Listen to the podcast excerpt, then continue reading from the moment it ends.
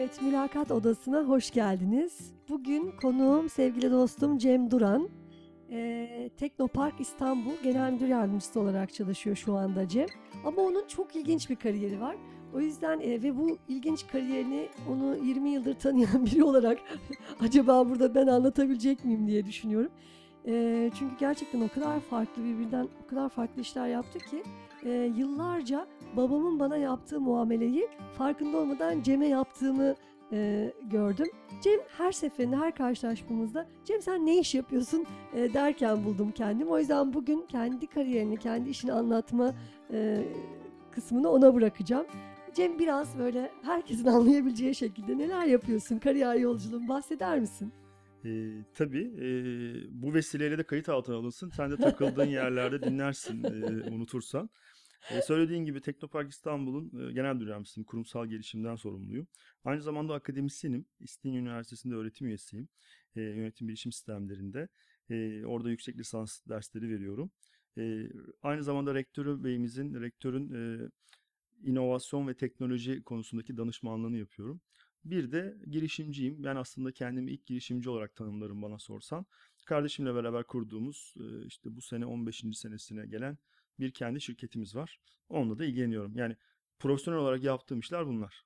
Peki şimdi izleyiciler diyecek ki ya kardeşim bunun nesini anlamadın ama öyle değil arkadaşlar. Ee, ben Cem'i Cem'in ilk kariyerine başladığı şirketten tanıyorum. Ee, yani bundan 20 sene önce olmuş mudur? Yani 15 sene galiba olmuştur. 15-16. Evet. Ee, o zaman Cem işte ilk kez Hı hı. bir şirkette çalışmaya başlıyor ve şirket sahibinin yani şirketi yöneten işte CEO diyelim. E, CEO'nun asistanı olarak işe başladı ama şimdi asistanlık deyince çok e, başka bir şey. Yani onun günlük operasyonel işlerinden bahsetmiyorum. Aslında bir CEO'nun yapması gereken her şeyi Cem'in e, yaptığına şahit olduğum enteresan bir görev tanımı vardı. E, biz orada danışmanlar olarak çalışıyorduk. Pek çok uluslararası firmaya e, hizmet veriyorduk ve onlara projeler yaparken çok kalabalık bir ekip. İşte bir tarafta proje ekibi, bir tarafta satış ekibi, bir tarafta bankalara binlerce kişinin e, girdiği sınavlar yapılıyor. Yani birbirinden farklı çok fazla dikkat gerektiren işler var ve Cem'den beklenen ilk iş e, tecrübesinde özellikle altını çiziyorum. Bütün bu şirketin e, verimliliğini ölçmesi, işte satışı takip etmesi, satışı daha yükseltmek için ne tür e, analizler yapılsa, neler e, uygulansa e, daha işte e, başarılı, daha böyle iş sonuçları daha etkin bir şirket haline gelebiliriz. Aslında yani Cem'in yaptığı iş e, belki bugün yapabileceği bir iş. Ona kariyerinin ilk günlerinde verilmişti. O güne kadar da bizim şirkette projecilerden ve satışçılardan çok asistanlar vardı ve tabii ki hiçbir asistan bunu beceremezdi, yapamazdı. Ee, sonunda asistanlar sadece randevuları ayarlamaya dönerdi. İlk kez Cem ben karşılaştığımda bu işi yapabilen asistan oldu ve müthiş böyle bizim de ufkumuzu açan, biz de daha iyi çalışmaya yönelten analizler yaptı. O zaman ilgimi çekip sormuştum ya sen Cem ne mezunusun diye ve o bana şey demişti. Gemi makine mühendisliği değil mi? Deniz Ulaştırma İşletme Ha. Mühendisliği. Şimdi arkadaşlar mesela ne alaka değil mi? Yani o yüzden ben ya deniz tekrar söyle. Deniz Ulaştırma İşletme Mühendisliği. Deniz ulaştırma işletme mühendisliği. Aslında kaptanlık. Kaptanlığın e, akademisyencesi. Sen o zaman kaptanlık yapmıştın değil mi? Kaptanlık Evet, yapıp evet, evet. gelmiştin. Biraz anlatsana. Oradan. Yani o zaman şöyle girmek lazım. Eğitiminden girmek lazım. Sana daha ilginç geleni. Ben İstanbul Üniversitesi Deniz Ulaştırma İşletme Mühendisliği mezunuyum. Orası kaptan mezun verir. Gerçekten kaptan olmak, uzak yol gemi kaptanı olmak niyetiyle girdim bölüme ve kaptan olarak da mezun oldum uzak yol gemi kaptanı olarak. Ama işte 18 yaşında tercih ettiğim bir bölüm olduğu için denizciliğin bana uygun olduğunu düşündüğüm yılların üzerinden epey geçmişti. Mezun olurken bunu istemediğimi fark ettim. Bir sene staj yaptım. Staj yapmadan ehliyet alamazsınız. İşte uzak yol gemilerinde çalıştım. Zabitlik tecrübem oldu. Sonra da ehliyetimi aldıktan sonra, mezun olduktan sonra yüksek lisanslara başladım. Yani kariyerimi değiştirmek niyetine Hmm. girmiştim. Çünkü denizciliğin bana uygun olmadığını düşünüyordum.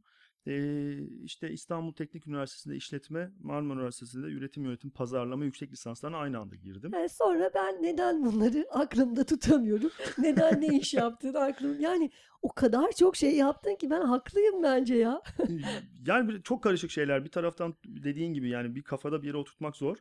Ee, işte İTÜ'de ve Marmara'da yüksek lisans yapınca iki tane birden. Biri pazarlama, biri finans uzmanlığıydı. O zaman da o bahsettiğin şirketin e, dediğin gibi sanatçı olan CEO'su aslında bu işleri çok bilmeyen benim CV'mden etkilenmişti. Hem finans hem pazarlama biliyor. Ee, bu arkadaşlardan faydalanabiliriz diye. O firmada da dediğin gibi aslında sistem kurmak, süreç geliştirmek, bir altyapı oluşturmak, o takip edebileceği bir altyapı oluşturmak konusunda benden destek almak istemişti ama çok hakikaten hepimiz için ben bir buçuk sene kadar kaldım. Bir okul şeklinde bir değişik bir şirketti orası. Hem insan kaynakları danışmanlığı yapıyor olması hasebiyle hem de patronumuzun renkli kişiliği sebebiyle hepimiz çok farklı yerlere gelmiştik. Sonrasında şu eğitim noktasını bitireyim. Sonra bir Amerika tecrübem oldu. Gittim geldim. Geldikten sonra da İTÜ'de işletme mühendisliğinde doktoraya başladım. E, onu bitirdikten sonra da işte şimdi eğitimime akademisyen olarak devam ediyorum. Hala yazmaya, çizmeye. Şimdi doçent olmak için uğraşıyorum. Eğitim tarafım öyle gidiyor. Yani denizcilikten başlamış ama şimdi aslında böyle işletme mühendisliği, pazarlama konusunda e, evrilmiş bir kariyerim var eğitim konusunda. Çok da ciddi bir derinleşme tabii. Yani yıllar içerisinde ara ara işim gereği pek çok arkadaşıma böyle iş tekliflerinde bulunurum. Ne zaman Cem'le bir araya gelsem e, onu hep böyle uygun bir iş önermek isterim. Sonra e, bir türlü bulamam. Yani seni nereye oturtsak sende o da var, diğeri de var diye. Ama şu an e, bulunduğun nokta e, gerçekten herhalde tam olarak bunu karşılayabildiğin nokta olmuş. Beni tatmin ediyor. Yani hakikaten hem şeyle yaptığımız işte Ar-Ge, inovasyon geliştirme noktasında Teknopark İstanbul Türkiye'nin en büyük teknoparklarından biri. Bizim orada yaptığımız işte e, özellikle savunma sanayi konusundaki Türkiye'nin Ar-Ge'sine, gelişmesine destek vermek. E bir taraftan da işte yazmayı, çizmeyi, okumayı, anlatmayı seviyoruz. O da benim akademisyenlik tarafım beni o besliyor. Bir taraftan da girişimci tarafımız böyle hep bir şeyler yapmak hevesimiz var. O da kardeşimle yaptığım işler o tarafını besliyor. Ancak üç tane işle tatmin olabildin. Yani bunu işte o ilk çalıştığımız şirketin araştırması lazım. Biraz o şeyleri var. Bununla ilgili de şöyle ilginç bir şey söyleyeyim. Ee, sen de bilmiyorsundur şimdi aklıma geldi. Bugünkü sohbetin konusunda açmayı düşünmüyordum ama söyleyince aklıma geldi. Ee, Nurhan çok ilginç. 12-13 yaşlarında kartvizit bastırmışım biliyor musun? Kartvizitim var. diyorsun Eve gerçekten gelirsen mi? bir gün görürsün. Dolaba koydum. Geçen buldum. Öğrenci yazıyor. Cem Duran öğrenci. Telefon numaram, evimin adresi var. Kartvizit bastırdım hatırlıyorum. Allah Allah. Dağıtmak için yani numune bir tane için değil. İnsanlara verebilmek için öğrenci olduğum kartvizitini verebilmek için kartvizit bastırmışım. Ne istiyorsun mesela? Kartı vereceksin sana ders mi versinler istiyorsun? Yo hoca tanışırken insanlara kendimi tanıtmak için kartvizit bastırmışım. Bir örneği hala duruyor. Ee, bence onun ta işte kaç sene önce işte bundan 20-30 sene önceki bu oradan başlayan bir hikaye. Şimdi bu kadar çok şey yapıyor olmam olabilir. Cem, senin kişilik envanteri yapmışlardır. Tabii tabii. Ee, hatırlıyor musun? Tabii birkaç tanesini hatırlıyorum. Özellikle Yani özellikle beni farklı şey yapan o bir kişilik envanterimiz vardı. İşte Türkiye'deki sayılı önemli kişilik envanterlerden biri. Bir C faktörü vardı hatırlar Aa, mısın çok iyi, bilmiyorum. çok O benim de iyi. yüksekti. Yani Şimdi sen evet, sen daha iyi tanımlarsın sen onu. Çünkü e, şimdi şöyle bir şey. e, tekrar dönelim ilk başladığın yere. İlk başladığın yer tabii mülakat konusunda Türkiye'nin sayılı Evet. mülakat tekniklerini ve bilimsel metotları uygulayan bir şirketti. Hepimiz orada e, enteresan mülakatlar yaşadık. E, mutlaka yani yetkinlik bazlı mülakat, değer odaklı mülakat dediğimiz şeyleri yapardık. Ama sonra mutlaka e, şirket içine girecek olan o adayın işte kişilik envanteri Assessment Center diye bilinen değerlendirme merkezi uygulamaları falan böyle bütün bu aşamalardan geçerdi. O kişilik envanterinde de işte aşağı yukarı belli profiller var. Fakat bir faktör var. Bu senin söylediğin C faktörü. Anlamı şu arkadaşlar. Realiteyi eee, ne kadar fark ediyor ve realiteye uygun eee, ta- bir tavır geliştiriyor mu? Yani işte mesela iş hayatının zor yanları olduğunu biliyor ve bunları şikayet etmek yerine tabii ki iş hayatının zor tarafları da vardır deyip bu şekilde mi karşılıyor? Yani bakış açısını ölçüyor. Daha detaylandırılabilir de şu an sizi sıkmak istemiyorum. Ama bu C faktörü iş hayatındaki başarıyı çok direkt etkileyen bir faktör. Şimdi sana gelelim. Sen orada hakikaten iş hayatıyla, kurumsal dünyayla aslında hiç alakası olmayan tamamen sanatçı bir CEO'nun asistanıydım. Evet. Ve çok zor bir profildi.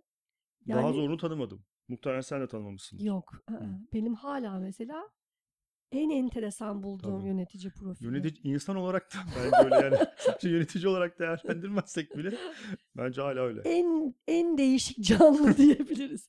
Mesela şöyle. Olumsuz da konuşmuyorum bu arada. Olumsuz Hayır. söylemiyorum. Bana kattığı da çok şey var. Ben şu anda kurumsal iletişimde benle ilgili ben takip ediyorum. Onun bana sanatçı ünlü yaptığı şirkette herhangi bir görsel çalışma geldiği zaman ajansın dahi görmediği, burada şu eksik var, burada göz bunu arıyor dediğim çok defa hayret ettikleri şeyler yapıyorum. O bana bir buçuk senede onu öğretmiş. Tabii Çünkü tabii. kendisi böyle elinde e, ki evrağı böyle 5 metreden görse onun kırmızı tonu altındakinden farklı derdi mesela. O bize öyle bir refleks geliştirmiş gerçekten. Sadece kötü bir mana çıkmasın diye söylüyorum. Asla öyle değil. Çünkü gerçekten bence çok üstün bir yetenekti. Kurumsal dünyanın içine üstün yetenekli bir sanatçı monte etmişsin. Ona kurumsal dünyayı anlatamıyorsun. O kendi sanatçı e, dünyasıyla her şeyi yorumluyor.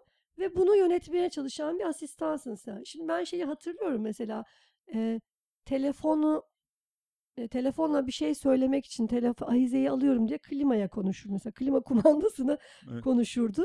Sen de orada mesela hiç bozmazdın. O klima kumandasına işte kahve siparişini verirdi. Sen de böyle nazik bir şekilde kumandayı yerine koyup çaktırmadan kahvesinin siparişine verirdin. Ya da işte ne bileyim Evet. rapor istiyorsa da aynı şekilde yine klimaya konuşurdu. Sen onu yapardın. Şimdi sen çok gençtin Cem hı. yani ilk Tabii, iş tabii. tecrüben. Ben şunu merak ediyorum. Bu bunu nasıl anladılar? Senin mülakatında bunu nasıl anladılar? Çünkü herkes çıldırdı gitti ya oradan. O pozisyonda bir sen e, ayakta kalabildin. Ya orada şöyle olmuştu. Çok şeyi çok net hatırladığım şey şu. Normalde çok anlattığım bir hikaye değil ama burası mecburen anlatmak lazım. Orada beni kurumun yaptığı bütün sınavlara aldılar. Yani beyaz yakalıdan mavi yakalıya işte CEO'dan en alttakine. Gerçekten herhalde 6-7 tane şeye girdim. Sen bilirsin. Böyle dikkat testleri bile vardı. Evet. Hani birkaç tane kelime hangisi daha hatalı yazılmıştır. Görselde isimle e, görsel eşleştirme falan. Ben hepsine girdim. Hepsini yaptım. E, Bir de genel yetenek sınavımız vardı. 60 dakikada, y- 60 20 soru. dakikada 60 soru 20 dakikada. cevapladınız. İşte orada da galiba 56 mı 53 mü 56 yapmıştım galiba. Em- e, şey e, kurumun e, ismini söyleyecektim. E, o yüzden güldüm. Kurumun şeyi bana şunu söylemiş. Artık bir süpermenimiz oldu demiş. Yani Evet. kişilik envanteri okey ama şeyde özellikle rakamın Genel o kadar genel 56 yeteneğin o kadar çünkü. yüksek çıkması. Hatta hatırlar mısın bilmiyorum. Sonra kurumumuza çok iyi bir üniversiteden mezun bir endüstri mühendisi arkadaş geldi. Çok iyi. Evet. Hatırlarsın üniversitesini de söylemek istemiyorum ama yani Türkiye derecesiyle girmiş. O benden aşağıda yaptı sonra. Hani Evet. benle onu hemen yarıştırmaya çalıştılar hani seni geçer mi diye. Arada 2-3 galiba farklımız vardı. O ben bir iş yerdeki en önemli özelliklerden birinin genel yetenek becerisi olduğuna inandım. Yani bu kariyerimin oradan başlayan kariyerimin devamında da buna çok inandım. Bir insanın anlama yetisi, hızlı çözebilme, cevap verebilme yetisi yüksekse çok özel bir iş yapmıyorsanız, beyin cerrahisi gibi ya da çok daha niş bir iş yapmıyorsanız bu genel beyaz yakalıların yaptığı işlerin hepsini üniversite mezunu kafası çalışan bir arkadaşla kotarabileceğinizi düşünüyorum. Evet. Analitik düşünme becerisini Evet, ölçüyor evet, aslında evet. çünkü o genel yetenek. O da orada benim onu ölçmüştü muhtemelen. Kişilik envanterim konusunda da muhtemelen e, kişi feedback almıştı. Hani hangi stres altında baş edebiliyor muyum, şeye gayretli miyim diye. O vesileyle de orada işte bir buçuk sene çalıştık. Şimdi burada da bu kadar sohbet konusu oldu. Peki zaten o yılların konusu geçmez bitmez. Bir ömür konuşsak Evet. bitmez orayı. Şeyi merak ediyorum. Sana tabii böyle bir sürü e, envanter, e, işte testler vesaire yapıldı ama neticede eninde sonunda bir de sadece onunla mülakata Evet. girdin. Yani karar verici pozisyondaki kişi oydu, CEO'muzdu ve onunla mülakata girdin. Oradaki mülakatı hatırlıyor musun Cem? Çok net hatırlamıyorum onu. O çok uzun, bende bir iz bırakacak bir noktaya gelmemiş. Çünkü muhtemelen o kişi yani CV'mi, o yaptıklarımı, başarıyı görünce zaten almak niyetindeydi. Zorlamadığını düşünüyorum. Yani bende bir izi yok onun. Olabilir. O Ama zaman sınava girdiğim masayı, yaptığım testlere kadar hatırlıyorum. Ama o kısımda aklımda kalmamış. Tabii bu arada şöyle bir şey de paylaşalım. Eee, genel yetenek gibi hani bu tür eee, doğru yanlışı olan testlerin sonuçları eğer yüksek çıkıyorsa görüşmecinin eee, otomatik olarak görüşmeyi kısa sürede bitirme eğilimi oluyor. Hmm, Araştırmalar hmm. onu gösteriyor. Çünkü test sonuçları onda zaten pozitif bir e, algı yarattığı için ekstradan görüşmeye önem vermeyebiliyor. E, hiç onu unutamadığım başka bir mülakat deneyimin oldu mu sonrasında? Ee, yine bu şirkete girerkenki olduğunu benim daha yani bu sohbet dışında da böyle bir konu açıldığı zaman genç arkadaşlarıma anlattığım hikaye var. Bu iş teklifini kabul etmeden önce denizcilikle ilgili başka bir işe başvuru yapmıştım. Yani o zaman işte o meşhur internet siteleri üzerinden başvurular yapıyordum. Ee, bir tane denizcilik şirketi Ambarlı'da uzak bir yerde beni mülakata çağırdı. Mülakat tecrübemde hiç yok. İlk mülakat tecrübem. Yani ilk defa birileriyle insan kaynaklarından sorumlu birileriyle işi yapacak birileriyle oturdum. İki tane kadınla mülakat yaptım. Dediler ki normalde biz tecrübeli birini arıyoruz ama seninle de bir tanışmak istedik. Yani çok olumlu olacağını düşünmüyorlar muhtemelen. O Hani zaman şeyler yok. Yüksek lisanslar falan hiçbiri yüksek yok. lisans yapıyorum He. ama daha birinci sınıftayım, ikinci sınıftayım. İşte yani zaten e, yani bir denizcilik mezuniyetim var. Yüksek lisansa da başlamışım yani. Çok anlatacak bir şeyim yok. Denizcilikle ilgili baktılar hiçbir şey bilmiyorum yani hani yeni mezun biri olarak çok şey yapmıyorum. Tamamen denizcilikle ilgili bir iş yaptıracaklar limanda. E, kaptanım ama limanda bir iş yaptıracaklar. E, sohbet ediyorlar, tanımaya çalışıyorlar falan. Bir tanesi dedi ki e, zeka şeyleri bulmaca sever misin dedi. Bulmaca çözmeyi. Sevmem dedim. Bulmaca çözmeyi de sevmem gerçi ama zeka sorularını severim dedim. E, Aa öyle mi dedi. Bir tane zeka sorusu çizdi kağıda uzattı. Bunu çözer misin? Gerçekten mi? Şimdi şaşırdım yani hani, hani sorar mısın? Ben öyle sohbet olsun diye soruyorsun. Ben hani bulmaca değil zeka sorusu öğreneyim dedim. Geçeceğim zannediyorum. Bir kağıda so- çizdi soruyu. Böyle bir şey kalemini kaldırmadan bunu tamamlar mısın gibi bir şey. Yapar mısın dedi. Baktım. Hiç uğraştım yapamadım. Yapamadım. Dedi ki işte böyle dedi mülakatlar dedi yani her şeyi biliyorum demeyeceksin. Bak böyle Aa, mahcup olursun dedi bana. Ben de şimdi kafamda kuruyorum ondan sonra böyle. Allah Allah falan herhalde diyorum çözümü yoktu. Hani benim vereceğim tepkiyi ölçmek için yaptılar diyorum. Yoksa niye zeka sorusu çözsün, sorsun diyorum. Kafama yatmıyor. Mülakat devam etti, bitti. Bunlar beni geçirdiler. İşte geçirirken de işte bak dikkat et işte böyle e, her şeyi söyleme mülakatlarda bak böyle mahcup olursun falan diye. Yine böyle bir Hala da Ee, çemkiriyor yani. anaç öğüt anaç verdi. şeyle böyle yani akıl veriyor. Çok benim toy olduğumu gördüğü için. Teşekkür ederim dedim. Ama dedim ki şey yapacağım, çalışacağım. Ben size buna döneceğim bunun cevabını dedim. Bekliyorum dedi. Eve gittim. Eve giderken yol boyunca düşündüm arabada falan. Ee, şeyin de dedim ki kesin cevabı yok. Çünkü bir iş mülakatı bu yani. Cevabını çözsen saniye tutmaları lazım. Hani Tabii. sen 10 saniye söyledin ben be yani farkımız nerede ortaya konulacak? Dedim ki kesin bir cevabı yok. Bunlar benim vereceğim tepki ölçüler. Telefon ettim. Arabadan iner inmez telefon ettim. Dedim ki "E, böyle böyle e, ben cevabın olmadığını düşünüyorum. Sizin beni test ettiğinizi düşünüyorum dedim.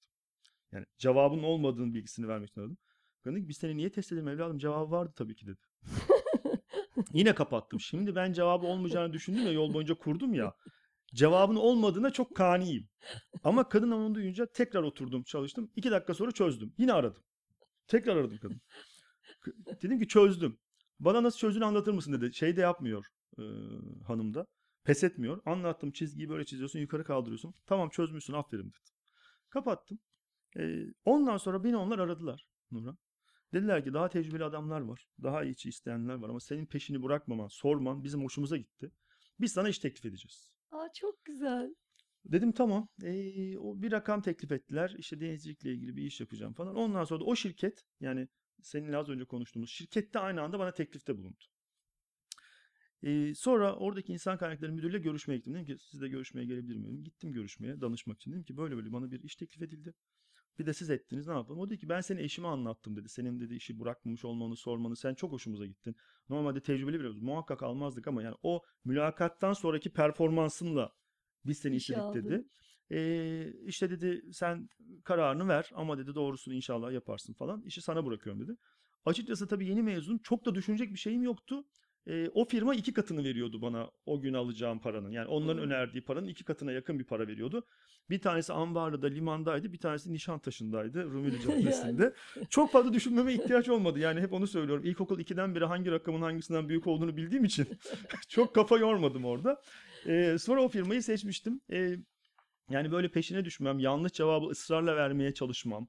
Mama rağmen işte sonra üçüncü defada çözmeme rağmen e, işte böyle takip etmiş olmak onların hoşuna gitmişti. Hakikaten o etkileyici bir şey ama. Yani tabii ki sonuçta zeka testini orada yaptırıyor olması senin o işi kaptanlık yaparken ne kadar iyi bir kaptan olacağını göstermez de e, işi takip ediyor olman gemideki düzeni nasıl takip edeceğine dair ipucu verir.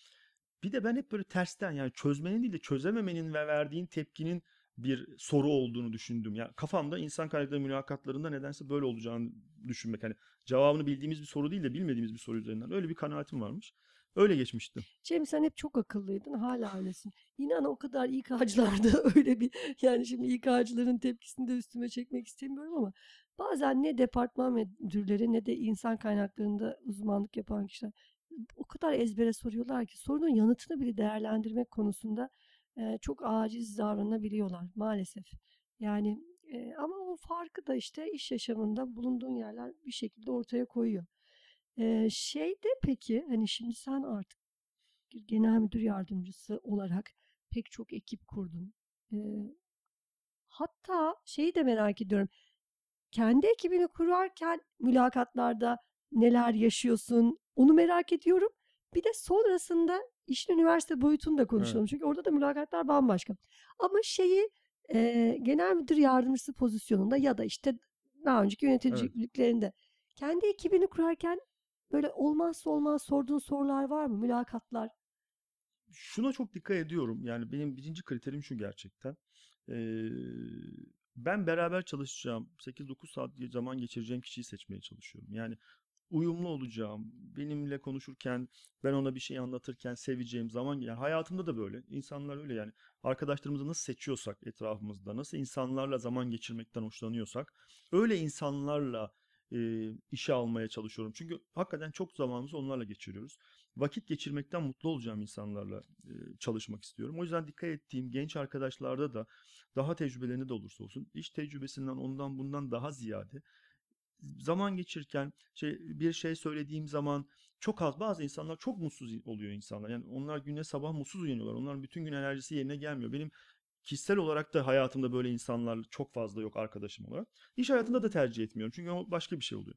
Kendime daha çok benzeyen, kendini ifade edebilen, rahat ifade edebilen, bir derdini söyleyebilen, rahatsızlığını, mutluluğunu söyleyebilen, iletişim kurmaktan çekinmeyen kişileri seçmeye çalışıyorum. Benim birinci kriterim bu. İkinci kriterim de hakikaten yap, yapacağı işten mutlu oluyor mu yani? Mesela çok genç arkadaşlar mesela iletişimden mezun. E tamam bir kurumsal iletişimde çalışılmasına çok müsait ama belki işte benim gibi kaptanlıktaki gibi mutlu olmayacağı bir işi seçmiş Hmm. gelmiş o noktaya. Yani o arkadaşın o işi yapması diplomaya sahip olmasına rağmen çok mümkün değil. Gizleyemiyorlar zaten değil mi? O çok belli oluyor Evet. gerçekten. Yani o yüzden okuldan bağımsız, e, aldığı eğitimden bağımsız. Hani bu işi yapmaya gerçekten hevesli mi? Ben girişimcilikte de onu çok söylüyorum. Girişimci olmak isteyen arkadaşlara sevdiğiniz işi yapın, tutkunuz olan. Girişimcinin birinci kuralı diyorum. Sevdiğiniz işi yapmanız, tutkunuz olan işi. Çalışma hayatında mutlu olmanın birinci kuralı da o. Sevdiğin, mutlu olduğun işi yapıyor olabilmek. Onları yaptığını düşündüğüm insanları seçmeye çalışıyorum. Ya tabii çocukların da şey şöyle bir şanssızlığı oluyor. Yani o yüzden staj önemli. Stajlarda deneyecekler, görecekler ama staj yapmak bile artık Çok zor. e, çok zorlaşmaya başladı. Bu kadar zor olmamalı. Çünkü hayatta sevdiğin işi e, ilk seferinde bulmak Zor. e, çok büyük bir şans. Belki 7-8 tane şirket değiştiriyorsun, bölüm değiştiriyorsun. Ondan sonra bulabiliyorsun. E, ya da işte baştan bu kişilik e- envanterleri yani yeteneği, eğilimleri ölçen şeyler okullarda yapılacak, üniversitelerde yapılacak. Var aslında yapan yer e, üniversitelerde, liselerde bile var. Var. E, yani benim NLP'de e, öğrenme yöntemimi ben 35 yaşında öğrendim. Şimdi çocuklarımın hangi temsil sistemlerini ağırlıklı olarak kullanarak öğrenmeyi gerçekleştirdiklerini ok- ilkokulda öğrenebiliyorum. Çünkü okul böyle bir test yapıyor. Böyle bir çalışma yapıyor. Ama tabii hani her her okulda bu imkan yok. Hele devlet okullarında hiç bu imkan yok. Boşu boşuna yıllarca uy- uygun olmadığımız işleri yapmaya çalışıyoruz. Mutsuz oluyoruz. Ee, şeyde Teknopark'ta çok farklı profiller Akademisini vardır. soracaktın. Onu soracağım. Hı hı. Ee, Teknopark'ta çok par- farklı profiller var. Yani hem işin teknolojik tarafı e, ağırlıklı olduğu için daha böyle içe kapanık, daha yaratıcı süreçleri gelişmiş, daha soyut zekası gelişmiş profiller var. Onları mülakatta e, açmak zordur.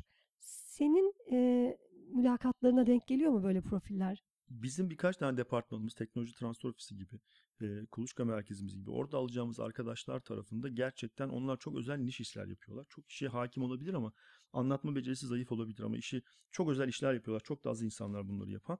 Onlarda ben şunu şey yapıyorum, e, tercih ediyorum. Çünkü mülakatta bunu anlamak çok zor. Yani seviyorum, hissediyorum arkadaş olabilir, başarılı olabilir ama ne kadar işi bildiğini anlayamıyorum. Onlardan bir sunum yapmasını rica ediyorum. Yani hem bize Hmm. anlatma becerisini görmek için yani uzmanlığı neyse bize bununla ilgili bana kendi konunu çalışıp önümüzdeki hafta istediğim bir güne gelip bana yarım saat anlatır mısın? Slide'la, PowerPoint kullanarak, istediğin e, enstrümanı kullanarak anlatır mısın diyorum. Çünkü bildiği iş hazırlansın, gelsin anlatsın. Bakalım gerçekten biliyor ama ne kadar ifade edebiliyor? Çünkü orada karşıya geçirebildiğin noktada aslında biraz da iş yapılabiliyor özellikle bu Hmm. işlerde. Özellikle bunu rica ediyorum. Hani gelip bana anlatmalarını, bir sunum yapmalarını, ilgili departmandaki arkadaşları da çağırıyorum. Ne kadar bildikleri şeyi aktarabildiklerine bakıyorum. Hem de anlattıkları şeyde işin ne kadar derinlemesine bildiklerini hemen görüyorsunuz. Çünkü özel bir iş anlatıyorlar. Hangi seviyede kestiklerinden anlıyorum bilip. Peki böyle hani kılık, kıyafet vesaire öyle şeyler yaşıyor musunuz? Yani biz tabii kurumsal bir firma olduğumuz için yani belli bir standardımız var ama ben bunu çalışmaya başladıktan sonra çok esnek, s- sıkıntılıyım ama ilk tanımadığınız biriyle iş görüşmesine gelirken bunun bir standart olduğunu düşünüyorum ben Var mı yani. hiç karşılaştın mı Cem? Ben gençlerde bunu çok yaşıyorum. Yani onlar gerçekten takım elbise giymeyi çok tercih etmiyorlar anladım ama yani kotla spor ayakkabısıyla da iş görüşmesine gelen. Geçen tişörtle gelen iş görüşmesine bir arkadaşımız vardı. Sakalla gelen oluyor. Yani tamam sakalı düzgün kes ben de sakallıyım. Düzgün kesmek şartıyla kullanılıyoruz ama öyle pis sakal dediğimiz tabirle gelmeyen. Hani arkadaşlar genç arkadaşlarda bunu çok bariz görüyorum. Soruyorum da yani kotla gelmeyi niçin tercih ettin diye soruyorum yani. Ha bunu. ne diyor mesela? Var mı öyle bir anlatsana öyle bir anın varsa. bilmediklerini yani niye başka bir şey giymesi gerektiğini düşünmedin yani. Niçin kumaş pantolon giymesi gerektiğini bilmiyorlar. Bir tane genç bir arkadaşımızı almıştık. Hala da bizde çalışıyor. E, benle görüşeceğini bilmeden müdürle görüştükten sonra benle tanıştırmaya gelmiş. Kot ve sakalı vardı. Sadece bunları sordum. Yani niçin böyle geldiğini sordum. Hani giyecek başka bir şey olmayabilir. Onları ayrı şeye koyuyorum ama var mı? Var dedi. E o niçin tercih etmediğini sordum. Hakikaten orada işte bunun bilmediğini böyle bu- bunun normal olduğunu zannediyorlar. Sonra birkaç daha soru sorunca e, ve hiç işle ilgili de sorular sormadım yani çünkü çalışacağım insanı seçmeye çalışıyorum ya bu kafa yapısını anlamaya çalışıyorum. E, sonra da tamam dedim kendisini yolcu ettim. Unuttuğum bir şey var mı diye sordum. Yok dedi. İçime gelmiş benim de doğmuş. Sonra yarım saat sonra aradılar güvenlikten çantasını unutmuş ofiste e, diğer görüştüğü firma ofiste alabilir mi diye. Çünkü sorular hiç beklemediği yerden gelince genç arkadaşlar biraz şaşırıyorlar. Ee, ama ben orada bir standartın tutturulmasını yani hepimiz çünkü ilk izlenim önemli yani hani bir firmadan ben bir de ne kadar istediğini anlamak noktasında anlıyorum onu. Yani o kadar gayri ciddi geldiğim bir işi çok istemediğini, çok ihtiyacın olmadığını düşünüyorum. İşi sev yani çalışmayı istediğin bir kuruma biraz bunu da göstermenin yöntemlerinden biri olabilir. Bir de gittiğiniz kurumu tanımak noktasında e, şeyler var. Ben gittiğiniz kurumu muhakkak tanıyıp gitmek lazım. Hmm. Yine bizim yaşlarımızdaki arkadaşlar bunu elbette yapmıyor ama gençler dinleyeceklerse için söylüyorum. Muhakkak tanıyın. Daha 2-3 hafta önce bir arkadaşımızla görüştük. Ben çok olumlu bulmadım. Sonra e, şey genel müdürümüzle görüştürdük. Genel müdürümüz ben o yüzden bu soruyu sorarım. Teknoparklar ne iş yapar bilir misin diye. Ee, cevaplar normalde insana. Oradaki arkadaş şey demiş. Bilmiyorum ama sizden dinlemek isterim demiş. Genel müdüre. Genel müdüre mi Evet, demiş? genel müdüre genç bir yeni mezun böyle 22 yaşında bir arkadaşımız tanışmak için çağırdığında e, teknoparkları sormuş. Ben sormadım özellikle. Bilmiyorum ama sizden dinlemek isterim demiş. Oh, ne Şimdi bu rahatlık- memleket. Bu rahatlık bu şey çok yani yani teknoparkların ne olduğunu genel müdürden dinlemeye gitmezsiniz yani onu bir araştırırsın eğer o kurumda çalışmak istiyorsan. E, o yüzden hani bu bizim de yaptığımız bunları ben de hani benim de bence o kariyerin başında yapmışımdır. Bunu şimdi böyle eleştirmek için de söylemiyorum. Diğer Ya arkadaşlar yapmasın diye için, söylüyorum. tabii. Yoksa biz de başında kariyerimizin çok buna benzer hatalar yapmışızdır. Hepimiz yapıyoruz.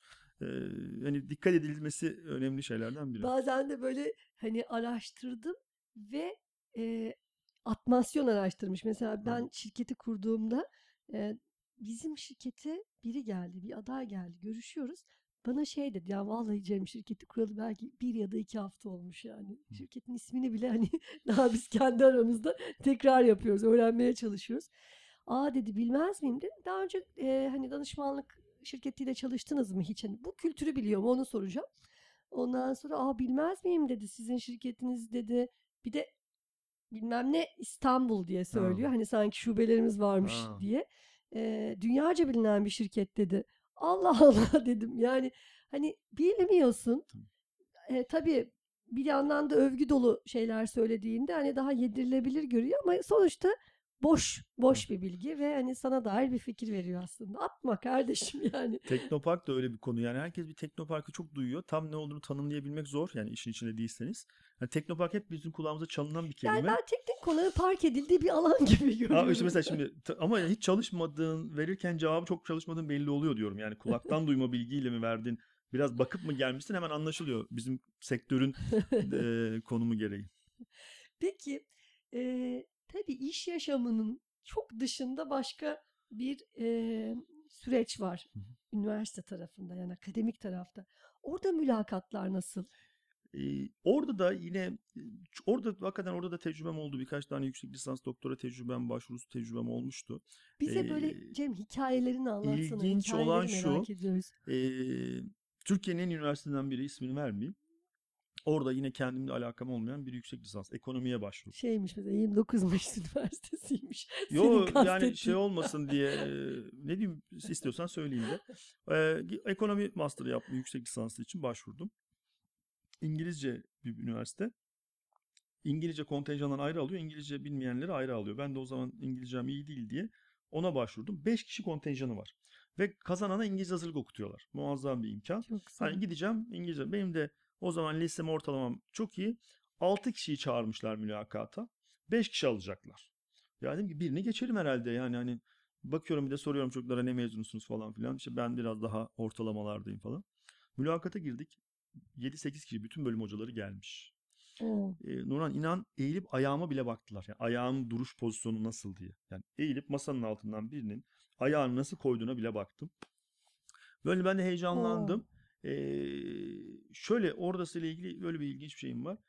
Bir tanesi dedi ki ne iş yapıyorsun? Denizci olduğumu söyleyince bana dedi ki e, yelkenli gemiler karşılaştığında hangisi hangisine yol verir dedi. Böyle iki gemi karşılaştı. Bunun bir kuralı var. Ee, işte rüzgarla yani yelkenle şey yapılmıyorlarsa, e, sefer yapmıyorsa normal ticaret gemilerine uygun bir kuralı var. Onu söyledim yelkene hiç girmeden ayrıntısına. Dedim ki işte böyle böyle şu şuna yol verir dedim. Adam meğersem yelkenciymiş. Olur mu rüzgar altında olan rüzgar üstünde olana yol verir dedi. Yani yelken kullanan şeyi söyledi. Şimdi daha dakika bir bu golü yiyince yani kaptanım diye gitmişsin bu golü Ah. yemişsin. Yani Dedin ya mi ama ben yelkeni ben kastetmiyorum. bunu merakla soruyor zannettim. Yani beyefendinin kişinin kendi kişisel merak. Hani yani iki gemi karşılarsa nasıl olur diye merak eder ya insan. Öyle bir soru zannettim. Meğersem bildiğinden beni sınamak için soruyormuş. Ben tamamen e, şey dedim ki ben hani şeyi söyledim farkındasınızdır hani yelkenliği Sen de hep yanlış cevap veriyormuşsun. Öbüründe. Tabii tabii zeka sorusu olsun olmasın fark etmiyor fark ettiysen. Ama ben bulmaca severim deseydin. Hep yanlış cevap veriyorum. Onlar sonra bunu şey yaptılar. sonra geçti mülakat. Tamamen şunları sordular. Hiç unutmuyorum. Normalde yüksek lisans mülakatlarında buna benzer sorularla karşılaşmadım. İşte bir stadın yarısı dolu olsa, maç başlasa, biletler 100 lira olsa, yarısı da boş. Dışarıda insanlar bekliyor. İçeriye bunları ücretsiz alır mısın, almaz mısın? Mesela maç başladı. Hmm. Stadın yarısı boş, dışarıda insanlar var. Mesela böyle sorular, kafamı yormam gereken sorular sordular. Bunun gibi 3-4 tane örnek verebilirim sana. Yani ekonomi olduğu için yani tabii burada bir teorem Çok geliştirmemi güzel bir soru beklemiyorlar. yalnız. Ee, Nasıl karar vereceksin? Ne, Evet. Yani veriyi nasıl değerlendiriyorsun? Orada aslında fiyat 100 liradan. E, O zaman tüketici e, diyecek ki yani bunlar kapılar şey yapınca fiyatı düşürüyorlar.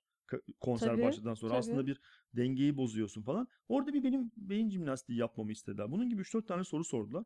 E, neticede alınmadım. neticede almadılar. Merak ettim yine dedim ki ya nasıl alınmam? Nasıl ben elenmiş olabilirim sadece dedim. Telefon ettim sordum bir kişi almışlar. Tek kişi He. alınmış. Muhtemelen hani ke- daha kendilerine cevap veren. Tabii oradaki elenmemin sebeplerinden biri de benim mezun olduğum mühendislikle eko- ekonomi arasında çok bir uçurum var. Yani daha matematik bilmek, iktisat, ekonomi okuyabilmek için daha derin matematik biliyor olmak lazım. Ama Galiba matematik mezunu hakkaniyetli birini davranmışlar Tabii, tabii, demek ki. Yani sıkıntı yok. ille 4 kişiyi 5 Doldurmamış. kişiyi almak değil de gerçekten e, demek ki bir seçim yaptılar. Bir de tabii sorulan tamam bunlar değil. Yani bunları sordular ama biraz da matematik bilgimi ölçtüler. Çok çünkü ekonomi dediğim gibi ben orada mesela çok net bir cevaplar veremedim onlara tatmin eden. Muhtemelen daha matematik bilen bir adayı almışlardı. mümkün oluyor mu Cem? Sözlü Ne? olarak böyle bir şeyi anlatmak hani kendini rahat hissediyor oluyor musun öyle bir durumda? Ben hiç akademik bir mülakata girmediğim için bilmiyorum. şey de oluyor yani ben biraz orada onların tavrı soruyu sorma şeyleri var. Bir de şunu söyleyeyim mesela akademik hayattaki en önemli zor şeylerden biri şudur Nurhan. Doktora yeterlilik jürisi. Siz bir yeterlilik jürisine girersiniz. O şöyledir. Hı. Aldığın 8 tane 9 tane dersten seni sınav yaparlar. Dersler bitip 3 sene geçtikten sonra. Yazılı sınavları geçince bu konuyu alan 5 tane 6 tane profesör, hoca, doçent, profesör oturur. Sana soru sorarlar. Sözlü gibi yani. Sözlü. Ve her konuda sorabilirler. Yani bir muhasebe sorar. Biz işletme okuduğumuz için bir finans sorar. Biri pazarlama sorar. Pazarlama bitmeden biri istatistik sorar. Peki Evet. senin hiç böyle hiçbir kalıba uymayan e, biliyorum yani hiçbir amaca hizmet etmiyor ama bu da benim kendi kişisel kriterim dediğin kriterlerin var mı adaylarda? Mesela şöyle atıyorum e, işte Bingöllü adaylar benim için ayrıdır. Galatasaraylı adaylar benim için ayrıdır gibi. Ee, şöyle ben biraz lokal milliyetçilik yapmayı çok seviyorum. Ben Artvin'in Şavşat ilçesindeyim. Çok ufak bir ilçemiz var. Şavşatlılara karşı bir şey yaparım. Her zaman bir bir kredim olur. Ee, bir de bunu çok söylüyorum arkadaşlara. Bir üniversitenin bir bölümü var. Kendim ben doktora işletme mühendisliği. İTÜ Endüstri Mühendisliği mezunlarına da karşı da hep bir pozitif, Pozitif şeyim oluyor. Nedense o tanıdıklarım hepsi çok başarılı insanlar arkadaşlarım da. Onları iyi ettiklerini düşünüyorum. Ben işletme okudum ama endüstriyi daha çok severim. Ee, endüstriye karşı bir şeyim var. Ee, bir de yani çok küçük bir ilçeden çıkıyoruz. Onlardan birileri bir yerlere gelmeye çalışan arkadaşlar olunca onlara da bir sempati besliyorum ama elbette e, hak hukuk çerçevesi içerisinde. Ya e, dürüst olmak lazım zaten. Bence çok hani, samimiyetin e, çok kıymetli. Herkesin var çünkü Cem. Yani ben de mesela mizaha karşı otomatik bir pozitif ayrımcılık var. Bazen çok da başıma iş alıyorum. Yani yanlış adam seçiyorum ya düşünsene. Bütün gün gülüyoruz ama iş yok. Sonuçta hani bir iki ay sonra e, yollarımızı ayırıyoruz karşılıklı ama işte bunu buna e, bir türlü aşamıyorum bunu yani. Komik bir adamı, komik bir kadını hemen sevmeye başlıyorum. Ben e, süremize doluyor galiba. Şu hikayeyle bitirelim istersen. Ben hani soru sormayı e, atlayabiliriz diye hatırlatmak istedim. Senin de bildiğin bir hikaye. Hatırlar mısın? O çalıştığımız şirkete bir arkadaşım girmişti. Hatırlıyor musun? Şimdi komik hikaye deyince aklıma geldi. Benim en yakın arkadaşlarımdan biri. Yüksek lisanstan tanıyorum. Ee, işte Almancası, İngilizcesi var, endüstri mühendisliği, yüksek lisansı var falan. Çok başarılı bir çocuk. Ee, iş arıyordu. 7 ay iş bulamamıştı. Çok da bahtsız bir arkadaşımızdı. Hatırlarsanız ama Evet. burada anlatmayayım. Ben de onu o firmaya sokmak istiyorum. Yani ben de ilk işim e, elimden o kadar geliyor. O zaman patrona dedim ki yani böyle bir çocuk var alalım. Tamam dedi Cem sen eğer istiyorsan hani önemlidir bir bakalım ona değerlendirelim. Kişilik envanteri yapıldı. Beni çağırdı patron. Ee, o zaman oradaki en iyi psikologla beraber adını sen hatırlarsın uzun saçlı olan. Onunla beraber çağırdı. Ona yorumlatıyor. Kişi dedi ki psikolog kesinlikle alınmaması lazım. Bu arkadaşın şirketin kapısından bile geçmemesi gereken bir kişiliği var. Kesinlikle bu şirkette başarılı olamaz dedi. O arkadaşım için ismini vermeyeyim ama etrafımdaki herkes biliyordur. Ben dedi ki hanım dedi ki kadın dedi ki patron Cem dedi senin için alıyorum ama bak dedi şahit ol neler söylüyor. Ya dedim çok iyi çocuk paraya da ihtiyacı var siz merak etmeyin dedim. Çalışır. Çalışır dedim bakın bu gerçek. Cuma günü falan işe girdi. Ya cuma ya perşembe işe girdi. Cumartesi günü ben çalışıyoruz hepimiz. O ofiste çalışıyor ben sahadayım. Bir sınav var onu organize etmek için. Beni aradılar. Çocuk da aramıyor. Beni aradılar. Ne oldu diye senin arkadaşın işi bıraktı dediler. Cumartesi işi bıraktı. Cuma girdiği işi cumartesi bıraktı. Nasıl dedim ya bana söylemedi. Vallahi bıraktı dediler. Aradım. Oğlum ne oldu? Ya dedi buradakiler şöyle böyle bunlarla çalışılmaz deyip bıraktı. İşe ihtiyacı var. 7 aydır iş arayan çocuk Ya bizim eee, şirketteki işte tuhaf stres hani bu başında hikayenin anlattığımız ortam ona tuhaf gelmiş. Hatta senle de bir ya toplantıya bir girmişti. gün ya bir gün. Seninle de bir toplantısı vardı. Ee, o toplantıyı da bana hala anlatır. O şimdi çocuk mühendis. Buradaki hep psikolog falan. Hiç kafa yapıları aynı değil. O ona bir tuhaf gelmişti. Haklı çıktı.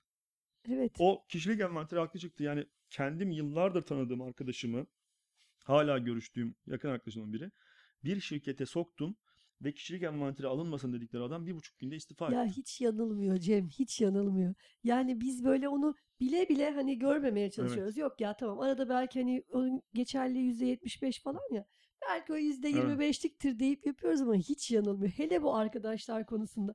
Yani a, ben de böyle bir şey yapmıştım. Bir arkadaşımızın eşi çok uzun süre işsizdi ve acayip böyle e, iş arıyor. Çok rica ettim. Arkadaşlarımın yanına e, işte lütfen görüşün bir iş ayarlayalım falan diye. Çok kişiye e, hakikaten rica minnet görüşmeler ayarladım. Adam görüşmelere gitmemiş. Yani aa orası uzak falan demiş. Öbür taraf yani böyle Allah Allah yani aslında biliyordum. Ben ona envanter yapmıştım. Olmayacağını biliyordum ama böyle hani hep bir pay veriyorsun ya. Yanılmıyor. Bizim e, mülakat sohbetimiz bitmez Evet, zaten İK evet, evet. şirketinde birlikte çalıştığımız için. Cem ayağına sağlık, ağzına sağlık. İyi ki geldin. E, bütün verdiğin bilgiler için de bu değerli anıların için de çok teşekkürler. Ben teşekkür ederim. Çok güzel bir sohbet oldu. Umarım birilerine de faydası olur. İnşallah. Görüşmek üzere. Sağ ol. Görüşürüz.